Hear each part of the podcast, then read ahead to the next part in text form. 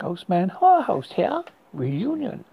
Bob Tourette removed his black Ferrari, so it was directly in front of the doors of the old Carbonville Inn. He hopped out, handed the keys and a fifty to the valet, who looked at him very impressed by the car. The kid couldn't have been more than seventeen. Leave it right there, Tourette said. Out front, where everybody can see it. A large banner hung over the entrance of the hall. Happy 25th reunion. He entered the hotel and looked in both directions. The place had become shabby over the years. The rug in the lobby was threadbare. The floor needed waxing. Two lights were out in on the chandelier in the hallway. The bar ballroom was in the back on the left. He remembered it from when he was a kid in his father's company. Had the Christmas party here. He stopped in the entrance and surveyed the scene. Several people looked in his direction. A couple pointed and whispered. They made him feel good. They recognized him. It was like the revenge of the nerd. But where was she? A, a middle-aged man sidled in Trent's direction. Larry Beresky? He struck his hand out. How are you doing, Bob? Bob Larry's hand was sweaty, his eyes desperate. It took Tourette a moment to focus. Larry Beresky, kid, you always chosen next to last as recess, right before Tourette. I'm fine, Larry. Doing well. How are you? I'm blessed. I recognize you from your photo. The one in Fortune magazine. Remember? The man with the Midas touch? Remember that? Tourette looked around. He wasn't interested in talking with Larry. Do you happen to know where Laurie Donato is? Tourette asked. No. Who is she? I thought she planned this thing. Remember, she was a senior class treasurer. Precisely took a blank look. Got a blank look. I'm on the planning committee, he said. I don't remember her. She wasn't involved in planning this reunion. Anyway, I can tell you that. I need to find her. I was supposed to be to be present with some sort of ward turned, turned and walked back to the, crowd, scanning for Laurie Dorento's Beresky, followed along behind, long, along behind. Certainly, Beresky said. The ward, of course.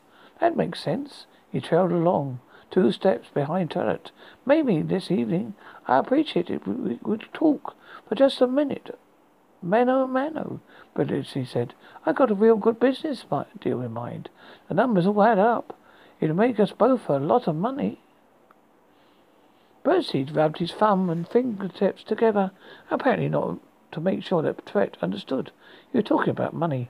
Beresky was just the first of many. Jerry and Owens, a high school quarterback, had an idea for a sports camp. Two guys had ideas about residential developments. Another had a concept for a shopping mall. Apparently he'd never heard of Amazon. A woman wanted a donation so you wouldn't have to cut a music program at the area schools. Tourette wrote her a check for a grand. She didn't try hard to hide her disappointment. Tourette stopped Mike, spotted Mike Wilson, the point guard, the basketball team. Wilson had dated Laura for years. He knew where she was, but when he asked, Wilson gave him a long, hard look. Laurie died ten years ago, he said. Accident on Route 91. Big old wreck. An 18-wheeler. Very sad. She's dead. Wilson uh, eyed him as if he was exceptionally slow. Dead? Tourette repeated. But who the hell had been calling me? Don't know. But it sure wasn't Laurie. Unless it was a spirit from beyond the grave. Or something like that. Tourette scratched his head.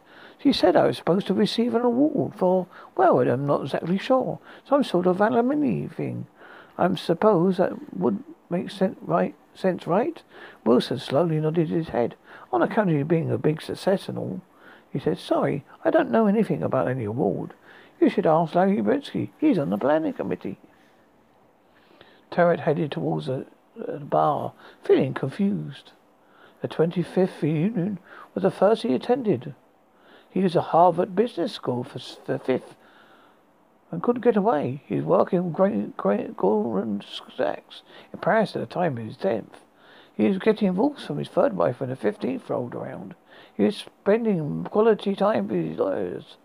And five years ago, ago the time of the 20th reunion, he's he just started Tourette's Associates as working an 18 hour days. He surveyed the room. He hadn't missed much or got not going to those other reunions. The women had all put on 50 pounds. The guys, 50, 70 pounds. All the talk was for their kids. Sports, grades, college. Their people, like their lives for their kids. Probably because their own lives had turned out so dismally. Until the losers, the ones who stayed behind, were here. The ones of ambition and courage got the hell out years ago, weren't coming back. He saw a tall, lean man, guy eyeing him. He was already scragging beard, a long grey hair down back in the ponytail. Turnet turned around, probably another loser, looking for a handout. He made a mistake. He shouldn't have stayed in New York and gotten some work done. Score a little blow, maybe to call soccer. Just looking at this crowd was getting him depressed. He had only come for the award, and now it looked like it was really it wasn't one. He had been conned, and why? What was the angle? After his third bourbon water, he decided to call it a night. Then he felt a tap on his shoulder. It was the guy with the ponytail, Bob Turret. Don't you remember me? The man said, leaning forward. Graham Kane. Gerald Kane. Turret stared back. Jerry? That's really you? In the ever living flesh, man. This this is great. It's amazing, Turret paused. But you weren't even in our high school. You moved away in third grade? That's right. I ended up marrying Cindy. You know this a few years back. She was our grading in our graduating class. You remember her? Not in the least. Sure, Cindy, of course. Since she got she got an invite, I tagged along. Thought it'd been fun to see how everyone turned out. So how long have you been? Has it been? Turret thought for a moment. Thirty-four years. Shit, that's a long time. What are you doing with yourself these days? I work on Wall Street. I own a hedge fund. That sounds really great, Kane said a little loudly. Hedge fund? That'd be like your Ferrari out in front, I suppose. You bet. What are you doing with yourself? Working with, uh, near Iron City. Same old, same old, he paused. Your wife come with you? No, I'm not married. Three times loser, I'm afraid. Kids? No kids either. No wife, no kids. You always were the smart one. Crane checked his watch. Man, look at the time. Have to go. Got a bit of a drive. We told the sitter we'll be back by twelve. Jesus, that's too bad. Would have liked to talk some more about the old days. I like to spend more time, but what can I say? Family calls, he paused. Wait a minute. Tell me something. You like to hunt any chance? I have been known to do some hunting in my time. Truth was, he'd been on safari in Africa three times, killed a big five lion, leopard, elephant, cape buffalo, and rhino. The rhinos didn't weren't hadn't been strictly legal. He'd also hunted correct bear in Alaska and grizzly bear in the Canadian Rockies. The last one got him on the clover on the modern hunter. There was nothing he liked better than stomping through the wilderness, a rifle in his hand and a trail of a big game. He didn't say anything to Gary. It might sound like he was bragging.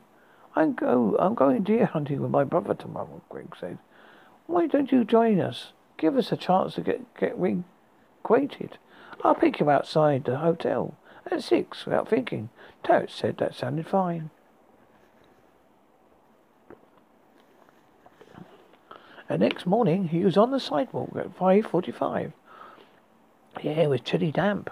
There was a strong breeze out of the north. The stars had their Christmas decorations up. Still, downtown Carmenville was a pretty damn depressing place in a bleak winter. Probably a damn depressing place. In the middle of the summer, a pawn shop was across the street. It had been a drugstore when he was a kid. He'd seen kids getting um, milkshakes there and reading the comic books. A dollar store was on the corner. There had been a hardware store. Further down the street was a payday lender. Turk recognized the company's hedge fund. Held a 20% stake of 140, locations in 11 states. One of his best investments, payday lending. Like a, like a license to print money. You can't go wrong with 400% interest. He struck his hands in his tweed slacks with his leather jacket and city shoes. He wasn't dressed for hunting. They have to stop at a sporting shop store, get some clothes and rifle and some ammo. He was trying to remember some of the things he did with Jerry Crane when he was little, but the men- memories were just out of reach. Bike riding, little league. Terry was some wasn't much good at baseball. He hadn't many, many good memories at little league. Hanging out of his out of his houses. Actually, Terry remembered very few kids coming to his house, other than for birthday parties. But that was all right. The old times would come back once they started talking. A battered Ford F-15 extended cab pulled up to the curb. Jerry Kane climbed out of the passenger seat, dropped the seat back. Hop in, he said. We got the back to all yourself. Tara clambered into the back seat, which was covered in old newspapers and aluminium cans of cardboard boxes. Recycling, Kane said. We're big on that, you know. Save the planet, global warming, all that shit. Another man threw thick beard, brown beard, heavy set blue jeans, and a denim jacket set to the driver's seat. You remember Mike, my little brother, Kane said. Sure. Actually, Turd had no collection of all, Mike. Mike grunted. Both Crane's brothers had their rifles resting between their legs. We're going to need to stop, Turret said pointing at Crane's gun. I need to get a rifle and some dry clothes. Shoes. Don't worry, Crane said. I know a place where we can get you fitted out. Is there a waiting... Isn't there a waiting place period for getting a rifle? Nah, nothing like that. It's a check. Take a few minutes when you buy your gun. Th- that is unless you've got a felony conviction. You haven't got a felony conviction, do you, Bob? Mike sniggered. What are you getting? How about getting a hunting license? To us? Don't worry about it. I'm friendly with the rangers in these parts. It looked the other way. That's probably won't even check. The pickup headed out of town. Soon uh, they were on Ridge Road, driving along the edge of the Ridge Valley. Down below were the scars of half a century of strip mining of alien landscape grey, treeless, lifeless. On the other side of the valley, a couple of miles away, were the remains of a steel mill squatting like a giant toad on the horizon. There's the old, that, there's the old mill, uh, Ben said. I'm surprised you didn't tear it down, Bert said. Been idle for decades. Maybe they left it up for a monument to man's greed. It served its purpose this day. Yes, like I said, man's greed. That was the purpose. You're not arguing with me, are you, Bob? No, I've just. It's always just about the bottom line in that at that place. I remember the day that my old man came home after being fired for that damn meal. Where did you? Where did that come to? I looked away at the window. There was a ba- that was a bad day, all right. Crane said. Mike grunted.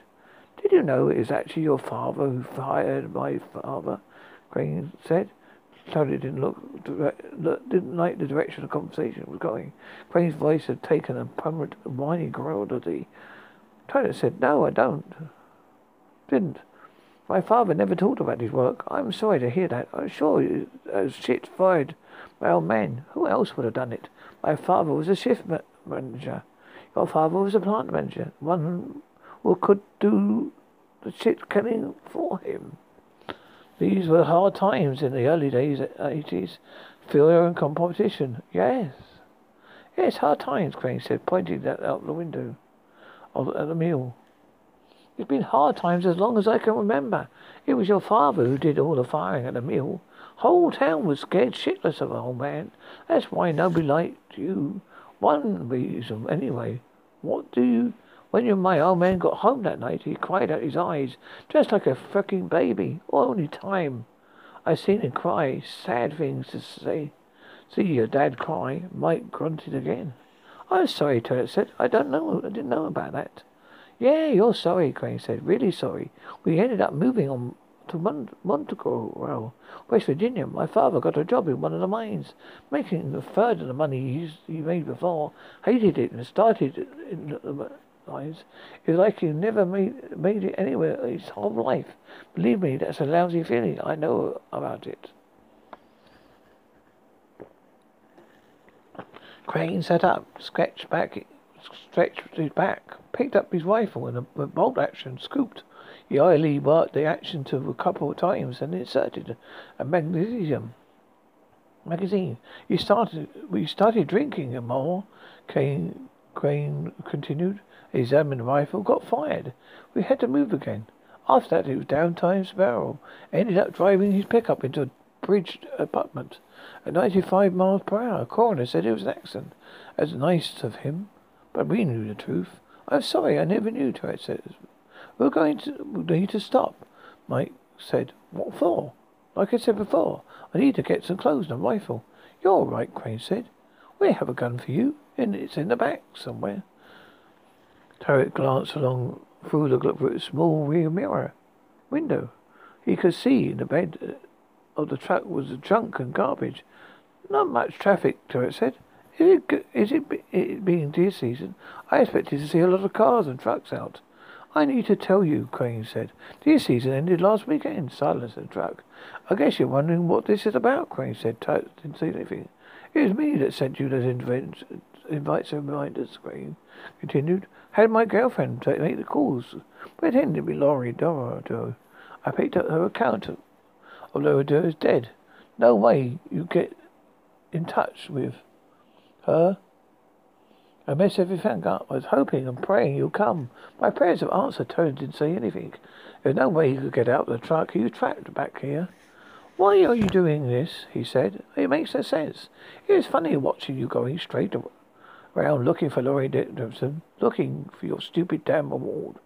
What is this about? Turret said, sh- Thomas shouting. Take it easy. I'm getting there. It was six months ago. I needed. Uh, I was taking my daughter in for doctor's visit. She got a hole in her heart. Needed surgery for her. It's very bad. But I, but I didn't have enough dough. Why you did? Why didn't you just use your health insurance? Craig laughed. I haven't had that in a donkey years. Not since I got laid off from my metal fin- refinishing plant. Back when the business got relocated to China. If you don't mind me asking, what's where's your daughter got to do with me? Hold your horses, Bucko. Like I said, I'm getting there. Oh, so, and sitting in the doctor's office, flipping through his magazines. Well, Ugly mug I'd ever see, but yours. Right there on the cover of Modern Hunter. You were kneeling next to a dead bear. Yeah, I remember. I thought it was the same guy. I knew at grade school. I read the article, and lo and behold, it was. I look again at the cover and a custom-made rifle and figure out it cost you a best part of ten grand. Then I think about the hunting ch- and how it probably cost us as much, such as my uh, my little girl needs. Mike turned off the high- highway and into a gravel road. Leafless trees, branches brushed against the side of the truck. Gravel crunched against the tire. We're almost there, Crane said. He pulled into the clearing and stopped. Crane pulled out, put, climbed out, a rifle in each hand. Come on, he said. Get out. End of the line. Turret stepped from the cab, looked around for a way to escape. You're not going to get away from this, he said, slowly backing up, back, back, backing up to the gravel path. What, uh, whatever it is you're planning, Craig swung both the rifles so the barrels were pointed at Turret's chest. I think I know what I've been planning, he said. I'm going to get away with it. Nothing can connect you with me. People saw you in the room last night. They saw you talking with me. Tell the police. Nobody recognized me last night. Why should they? Crane's been gone for decades. I'm going to shave off his his beard. I'm going for six months. I'll shave my head. I look like I did do on my driver's license. Nothing like I do now. Turret looked at Mike and grinned. Snickers. People saw you pick me up. They traced the license plate. License plates were covered with mud. Wasn't anybody out about this time in the morning? Yeah, I'm getting away with this for sure. Got a buyer for your Ferrari chop shop. I figured out you a couple thousand in the wallet or back for a hotel room. A Rolex on your waist will fetch ten grand in a auction. I'll sell your credit cards to a guy I know. That'd be fifty thousand altogether. Just enough to get my little girl the surgery she needs. If it's the money you want, I can rewrite a check for whatever you need. Crane's eyes narrowed. A check? You're trying to be funny? Cash is when the banks opened on Monday. Crane laughed. Mike shook his head. We got plans for you, Mike said with a sly grin. Plans? Craig said, Let Max a taxidermist. Don't find one. Mike's gonna stuff you. About you. Lots of folks will get mounted deer or mounted moose. We're the only ones with a mounted hedge finder. And uh, Mike giggled. Every Labour Day we say a toast to your honour, to, to the working men and the women of America. You can't be serious. I'm paying. I'll pay you anything. A million dollars more. Name a price. I'll make you rich. You don't get it. This is how it's going to be. I cannot be bargained with. I'm a sporting man. I'll give you a ten count start before I start the firing. With that rifle, I'll be a city duck. I am giving you a chance. Otherwise, I just shoot you where you're standing. Where, where, there's a way we can. One, listen to me. Uh, Crane lifted the gun, pointed the barrel at Abbott's head. Two, turret turned, spun his head from right to left. He shook off in the direction of the main highway. He flagged down a passing car. There, there near be safe. He counted. He counted in his head. Three. Had to get off the gravel path and straight shot. Needed just some t- trees between them. Four. Strike right turn. He leaped over the tree. As he landed, his foot slid. He almost fell backwards in the mud and regained his balance. Five. His thick stand of trees was a hundred feet away. He zigged to the left and zagged right, remembering to keep his head down. Six. This was practical to coke. They're going to a little fun, that's all. He'll make them pay them pay when he get back to New York. His lawyers will go to town Arrows Crane. He knew. They never knew what hit him. He heard the distant click clack of rifle bolt. He ducked too late, and the tree branch raked, raked sharply across his face. He tasted blood. Eight. We, you could feel the slight zero, zero on his back as it was burning a hole under fifty feet to the trees. He'll never make it. Nine. He felt like his lungs explode. Not much longer. He'd be safe. Ten. Nothing. This had be. This had been all a after all. But then the sound of a shot and bark from one of the nearby trees. Trees flew in the air. He, he missed by a good eighteen inches. The guy was allowed his slots. He heard laughter had missed on purpose. It didn't matter. Only twenty feet to the trees, he staggered forward, almost there. And what, again the tree, faint echoing, click, click, click of the rifle bolt, and then, explosion, his pain, his back curls through his body. He fell face in, first into the mud. He lay there, grasping into the air, a taste of wet dirt in the mouth. He reached out to a body, t- uh, reached out a hand, tried to pull himself forward, but he had no strength. Voices approached. Missed a heart lung shot by two inches. Still, not bad. Pretty near a hundred odd feet away. And a moving target. Yeah, he ran pretty good for a short guy. That guy. Shouldn't you be putting him out of his misery? So, the sound of the rustling through leaves. No, let him suffer.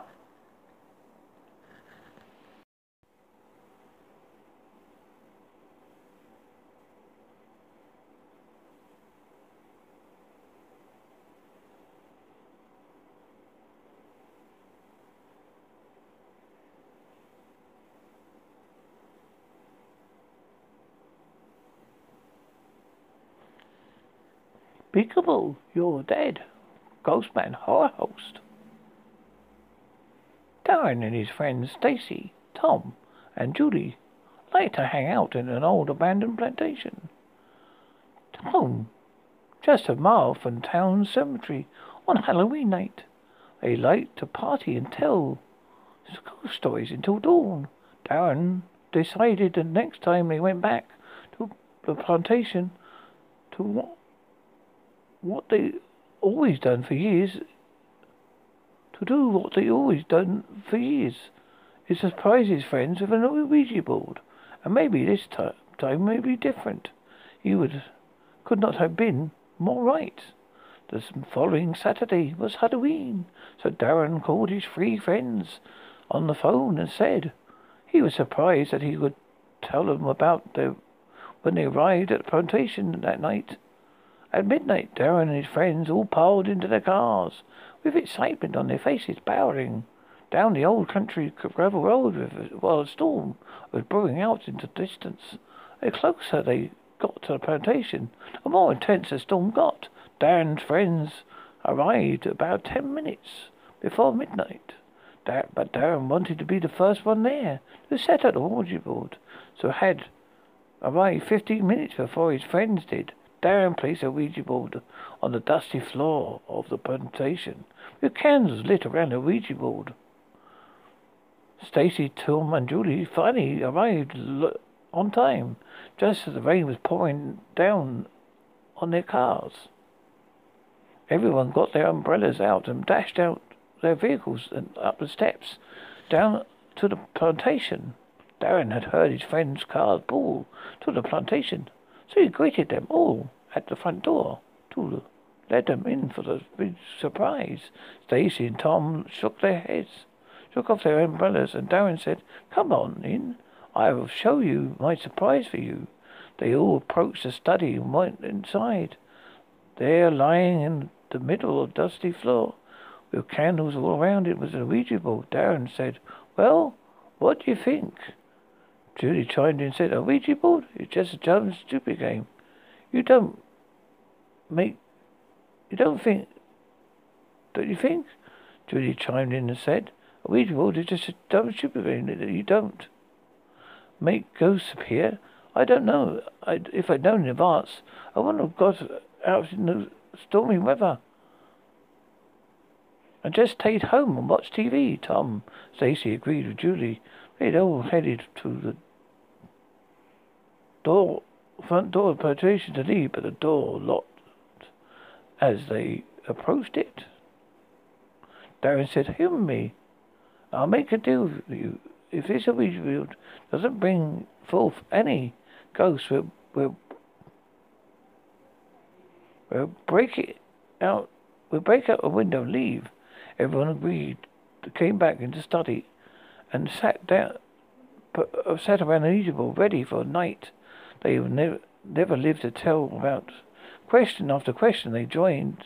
It was asked to Ouija board, but just as Stacy was ready to get uh, up and leave, Julie chimed in and said, "Let me ask if it, this question: Was someone murdered in the plantation?"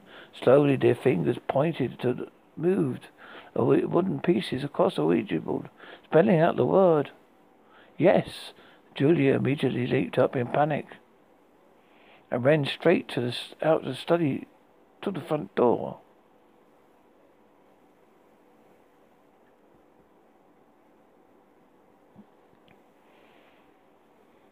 Crying in fear, desperately trying to unlock the door, Tom rushed to her aid and Julie ran into his arms for comfort. Tom t- tried to reassure her that he was just a game that you never heard of. Anyone that believes in such nonsense to be hurt by it. Julie laughed and said, Maybe you are right. Tom looked, took her by the hand, and the two returned back into the study where Stacy and Darren were pa- patiently wait, waiting for their return. Then Tom and Julie were about were about to sit on the dusty floor to ask more questions. As usual, a faint voice of a little girl was saying, Peekaboo. Julia started trembling and Stacy said, I'll check it out, maybe it's a ghost. Huh? Ha! Julia chimed in and said, That's not funny. Stacy replied, I'm sorry, it was just a joke. Stacy followed the little girl's voice to a room down the dark hallway, but before he left, Darren handed her one of the candles that was used to light to give light to the Ouija board. Stacy slowly walked through the dark old hallway with just a light bit of light from the candle to guide her on her way. Stacy slowly turned the door knob and was relieved to see on the other side of the door an innocent looking girl that looked lost. But things were not always as they seem, as she was about to find out shortly. Shortly the little girl laughed and said, Peekaboo, you're dead. Stacy didn't have time to scream or act to the little girl. Anyway, before a dark figure was standing right behind the little girl, swinging an axe, cutting Stacy's head off, clean off its shoulders, sending her head flying across the hallway, knocking against the wall. Tim looked at the others. Stacy has gone a little, little too long. I think I'll go and check on her. Julius cried and said, Be careful. Don't worry, said Tom in a shaky voice. Darren handed Tom a candle to light his way down the hallway. Dark hallway. The closer Tom got to the room where Stacy was hearing the little girl's voice, he also heard the words of a little girl voice saying, Peekaboo. Tom's hand was shaking as he tried to steady the candle. So it wasn't not wouldn't go unaware that felt that just felt that just felt behind him was feet behind him was Stacy's head lying on the floor. Tom's shaky hand slowly turned the doorknob, crying, calling out for Stacy, asking if she was in there. But no, not a answer, just a little girl's voice saying boogie boo as the door slowly swung open. The little girl hands were covering her eyes, and Tom asked the little girl, "Where is my friend Stacy?" The little girl slowly opened her hands to her face. Her eyes were glowing red, and she cried, shouted out to Tom, "Peekaboo, you're dead!" Laughed at the darkness. Figure behind her and swung the axe, sending his head flying off to his shoulders into the hallway next to Stacy's severed head. A little girl came out of the room and picked up the two severed heads off the floor, and the dark figure with the axe followed behind her. The study where Tom, Julie, and Tom were waiting for their friends to return. The little girl was saying, "Peekaboo, dead, you're dead," all the way down the hallway into the study. When Julie seen the girl, little girl her friend's severed head, she screamed. Down was in shock, in shock to think a Ouija board, of all about this terror he witnessed before, this his very eyes. Then the little girl tossed the two severed heads into onto the Ouija board and what said, "Peekaboo, you're dead." The dark figure with the axe chased Dar- Julia Darren down the hallway and cornered them both at the end of the hallway, where they both met their fate. The little girl laughed over and over and said, Peekaboo, you're dead.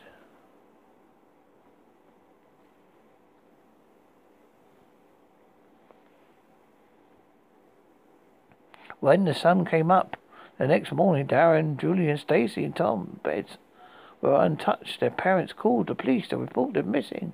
The police didn't know where to look.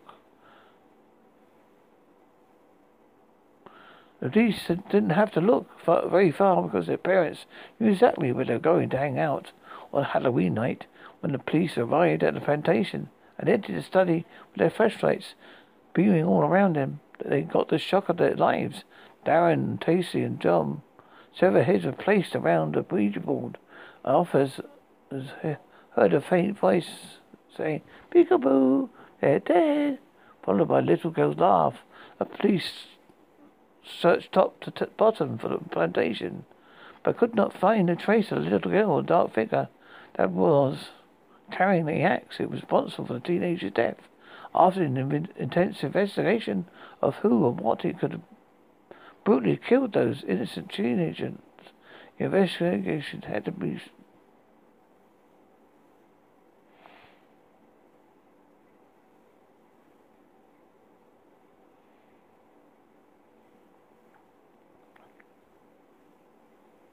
The dead, following the dead girls out, the police searched the top and the bottom of the plantation, but they could find no trace of the little girl or dark fellows that were carrying an axe that was responsible for the teenage death. After intense investigation of the who or what could be brutally killed these innocent teenager, the investigation had to be called off. And to this day, the four teenagers uh, The four teenagers lost their lives on the Halloween night at the old plantation is still unsolved and will be just another ghost story we talk about.